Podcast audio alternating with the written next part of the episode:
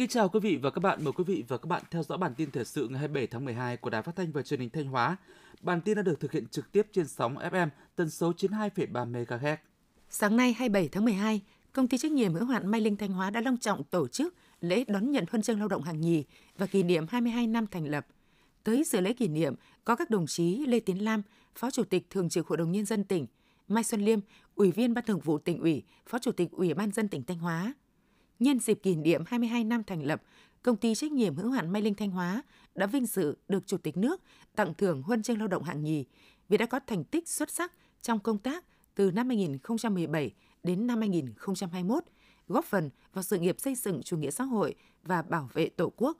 Chủ tịch Ủy ban nhân dân tỉnh Thanh Hóa tặng bằng khen cho 2 tập thể, 4 cá nhân xuất sắc của công ty. Phát biểu tại buổi lễ, đồng chí Mai Xuân Liêm, Ủy viên Ban Thường vụ Tỉnh ủy, Phó Chủ tịch Ủy ban nhân dân tỉnh Thanh Hóa đề nghị công ty tiếp tục phát huy kết quả đạt được,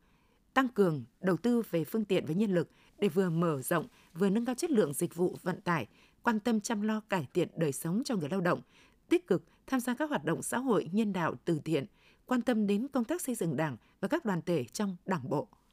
Sáng nay, đồng chí Phó Chủ tịch Ủy ban nhân dân tỉnh Lê Đức Giang đã làm việc với tập đoàn Greenfeed về việc khảo sát, nghiên cứu đầu tư một số dự án trên địa bàn tỉnh Thanh Hóa, cùng tham gia có lãnh đạo các sở ngành địa phương liên quan. Tập đoàn Greenfeed đang sở hữu 5 công ty thức ăn chăn nuôi hàng đầu tại Việt Nam với doanh số trên 500 triệu đô la Mỹ và đứng trong top 100 công ty thức ăn chăn nuôi toàn cầu. Tại buổi tiếp và làm việc với quan điểm không đổi môi trường lấy kinh tế, đồng chí Phó Chủ tịch Ủy ban nhân dân tỉnh khẳng định tỉnh Thanh Hóa luôn sẵn sàng đồng hành cùng với tập đoàn Greenfeed và các nhà đầu tư từ nước ngoài từng bước nghiên cứu, khảo sát, lựa chọn địa điểm đầu tư phù hợp, đảm bảo hài hòa lợi ích giữa nhà đầu tư của người dân của tỉnh và bảo vệ môi trường. Từ ngày 1 tháng 1 năm 2023, tỉnh Thanh Hóa sẽ có thêm nhiều chính sách hỗ trợ phát triển doanh nghiệp. Cụ thể, ngoài các chính sách về đào tạo, bồi dưỡng doanh nghiệp, doanh nhân, từ ngày 1 tháng 1 năm 2023, tỉnh Thanh Hóa sẽ triển khai chính sách hỗ trợ kinh phí tư vấn chuyển đổi số và áp dụng công nghệ số cho doanh nghiệp, hỗ trợ kinh phí cho doanh nghiệp tham gia các hoạt động xúc tiến thương mại, tổ chức ở trong nước nhưng không quá 55 triệu đồng một năm một doanh nghiệp, hỗ trợ 100% giá trị hợp đồng, tư vấn chuyên sâu cho các doanh nghiệp sản xuất, chế biến xuất khẩu tiếp cận thị trường xuất khẩu mới. Kinh phí tối đa không quá 250 triệu đồng cho một doanh nghiệp với một thị trường xuất khẩu mới. Thông qua hoạt động hỗ trợ nhằm góp phần nâng cao chất lượng, hiệu quả của doanh nghiệp, đáp ứng yêu cầu hội nhập kinh tế quốc tế. Theo báo cáo, trên địa bàn tỉnh Thanh Hóa hiện có 20.000 doanh nghiệp đang hoạt động, trong đó 78 doanh nghiệp có vốn nhà nước, 112 doanh nghiệp có vốn đầu tư nước ngoài và 20.000 doanh nghiệp ngoài quốc doanh. Số lao động làm việc trong các doanh nghiệp có khoảng 410.000 người. Mức thưởng Tết Nguyên đán Quý Mão 2023 bình quân tại công ty trách nhiệm hữu hạn một thành viên do nhà nước nắm giữ 100% vốn điều lệ là 2,8 triệu đồng một người, công ty cổ phần vốn góp chi phối của nhà nước là 6,2 triệu đồng một người, doanh nghiệp dân doanh 4 triệu đồng một người, doanh nghiệp FDI là 4,1 triệu đồng một người. Từ đầu năm 2022 đến nay, lực lượng cảnh sát giao thông toàn tỉnh đã kiểm tra, xử lý hơn 20.000 trường hợp vi phạm, phạt tiền trên 50 tỷ đồng. Trong đó kiểm tra, xử lý trên 2.000 trường hợp vi phạm nồng độ cồn. Sự quyết liệt của lực lượng cảnh sát giao thông thời điểm cuối năm thể hiện rõ khi chỉ trong vòng nửa tháng trở lại đây đã kiểm tra, phát hiện và xử lý 517 trường hợp điều khiển phương tiện giao thông vi phạm nồng độ cồn, phạt tiền nộp kho bạc nhà nước hơn 2,1 tỷ đồng, cao hơn gấp 5 lần so với cùng kỳ năm ngoái. Tiếp theo là phần tin trong nước. Theo Bộ Kế hoạch Đầu tư, tính đến ngày 20 tháng 12, ước tính các dự án đầu tư nước ngoài FDI đã giải ngân được khoảng gần 22 tỷ đô la Mỹ, tăng 13% so với cùng kỳ năm ngoái. Theo Bộ Kế hoạch Đầu tư, các nhà đầu tư nước ngoài đã đầu tư vào 19 ngành trong tổng số 21 ngành kinh tế quốc dân. Xét về số lượng dự án mới, các ngành bán buôn, bán lẻ, công nghiệp chế biến chế tạo và hoạt động chuyên môn khoa học công nghệ đã thu hút được nhiều dự án nhất. Bộ Kế hoạch và Đầu tư cho biết, trong năm 2022, tổng vốn đầu tư của Việt Nam ra nước ngoài cấp mới và điều chỉnh đạt gần 534 triệu đô la Mỹ. Có 29 quốc gia, vùng lãnh thổ nhận đầu tư của Việt Nam trong năm 2022. Dẫn đầu là Singapore với 21 dự án đầu tư mới và 3 dự án điều chỉnh vốn. Tổng vốn đầu tư đăng ký đạt gần 79 triệu đô la Mỹ, chiếm 19% tổng vốn đầu tư. Đứng thứ hai là Lào với tổng vốn đầu tư hơn 70 triệu đô la Mỹ, chiếm 13% tổng vốn đầu tư. Tiếp theo lần lượt là Úc, Hoa Kỳ, Đức. Đầu tư của Việt Nam ra nước ngoài tập trung nhiều nhất vào các ngành khai khoáng 32%, nông lâm nghiệp thủy sản 16%. Các địa bàn nhận đầu tư của Việt Nam nhiều nhất lần lượt là Lào 25%, Campuchia 13%, Venezuela 8%.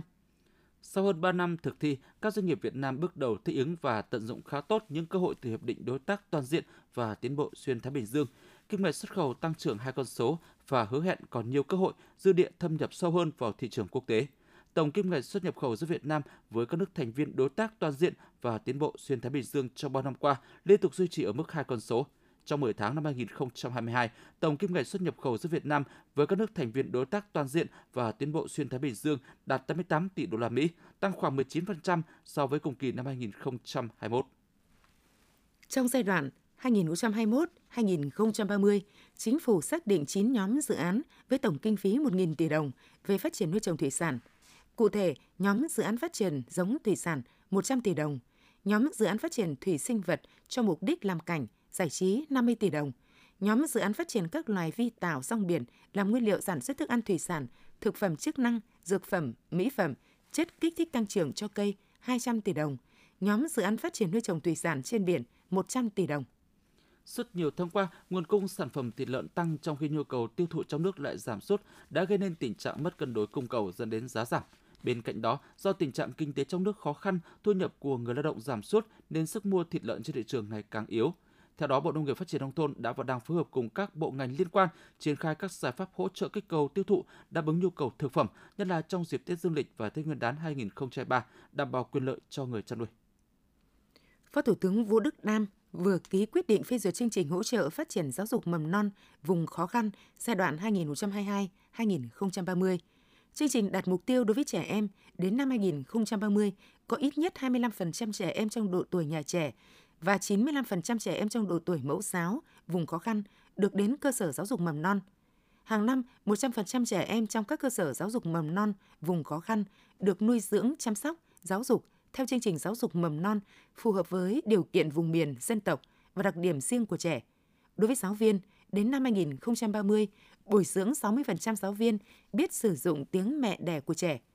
Chương trình đặt mục tiêu đến năm 2030 phấn đấu xóa bỏ 100% phòng học nhờ, phòng học tạm, xây mới trường học theo dự báo quy hoạch mạng lưới trường lớp mầm non của các địa phương.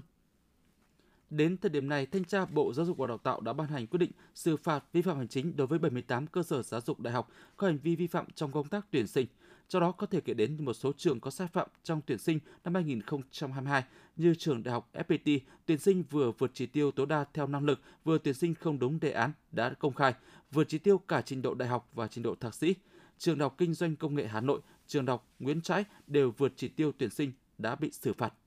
Sau gần một năm triển khai, Nghị quyết số 68 về một số chính sách hỗ trợ người lao động và người sử dụng lao động gặp khó khăn do đại dịch COVID-19 đã hỗ trợ khoảng 36,4 triệu người lao động, 394.000 đơn vị sử dụng lao động và 508.000 hộ kinh doanh. Tổng ngân sách dành để hỗ trợ là khoảng 45,6 nghìn tỷ đồng.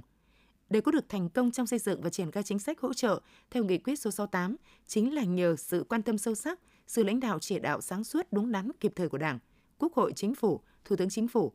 Cùng với đó là sự vào cuộc của cả hệ thống chính trị, từ trung ương đến địa phương, sự ủng hộ đồng tình và tích cực tham gia của người lao động, người sử dụng lao động và người dân. Thống kê sơ bộ của Tổng Liên đoàn Lao động Việt Nam, những ngành bị ảnh hưởng do tình hình thế giới như dệt may, da giày có mức thưởng Tết giảm từ 15 đến 20%, mức thưởng Tết tương đương từ 1 đến 2 tháng lương. Các doanh nghiệp trong ngành dệt may, da giày cũng đang nỗ lực tìm kiếm đơn hàng từ các thị trường ngách và thị trường nội địa để giữ việc cho công nhân. Năm 2022, Tổng cục Dự trữ Nhà nước đã giao các cục dự trữ nhà nước khu vực thực hiện xuất cấp hơn 107.300 tấn gạo từ nguồn dự trữ quốc gia để hỗ trợ người dân ở các địa phương khắc phục hậu quả thiên tai, dịch bệnh, cứu đói, thực hiện dự án trồng rừng, hỗ trợ học sinh vùng đặc biệt khó khăn trong năm 2022, trị giá khoảng 1.287 tỷ đồng.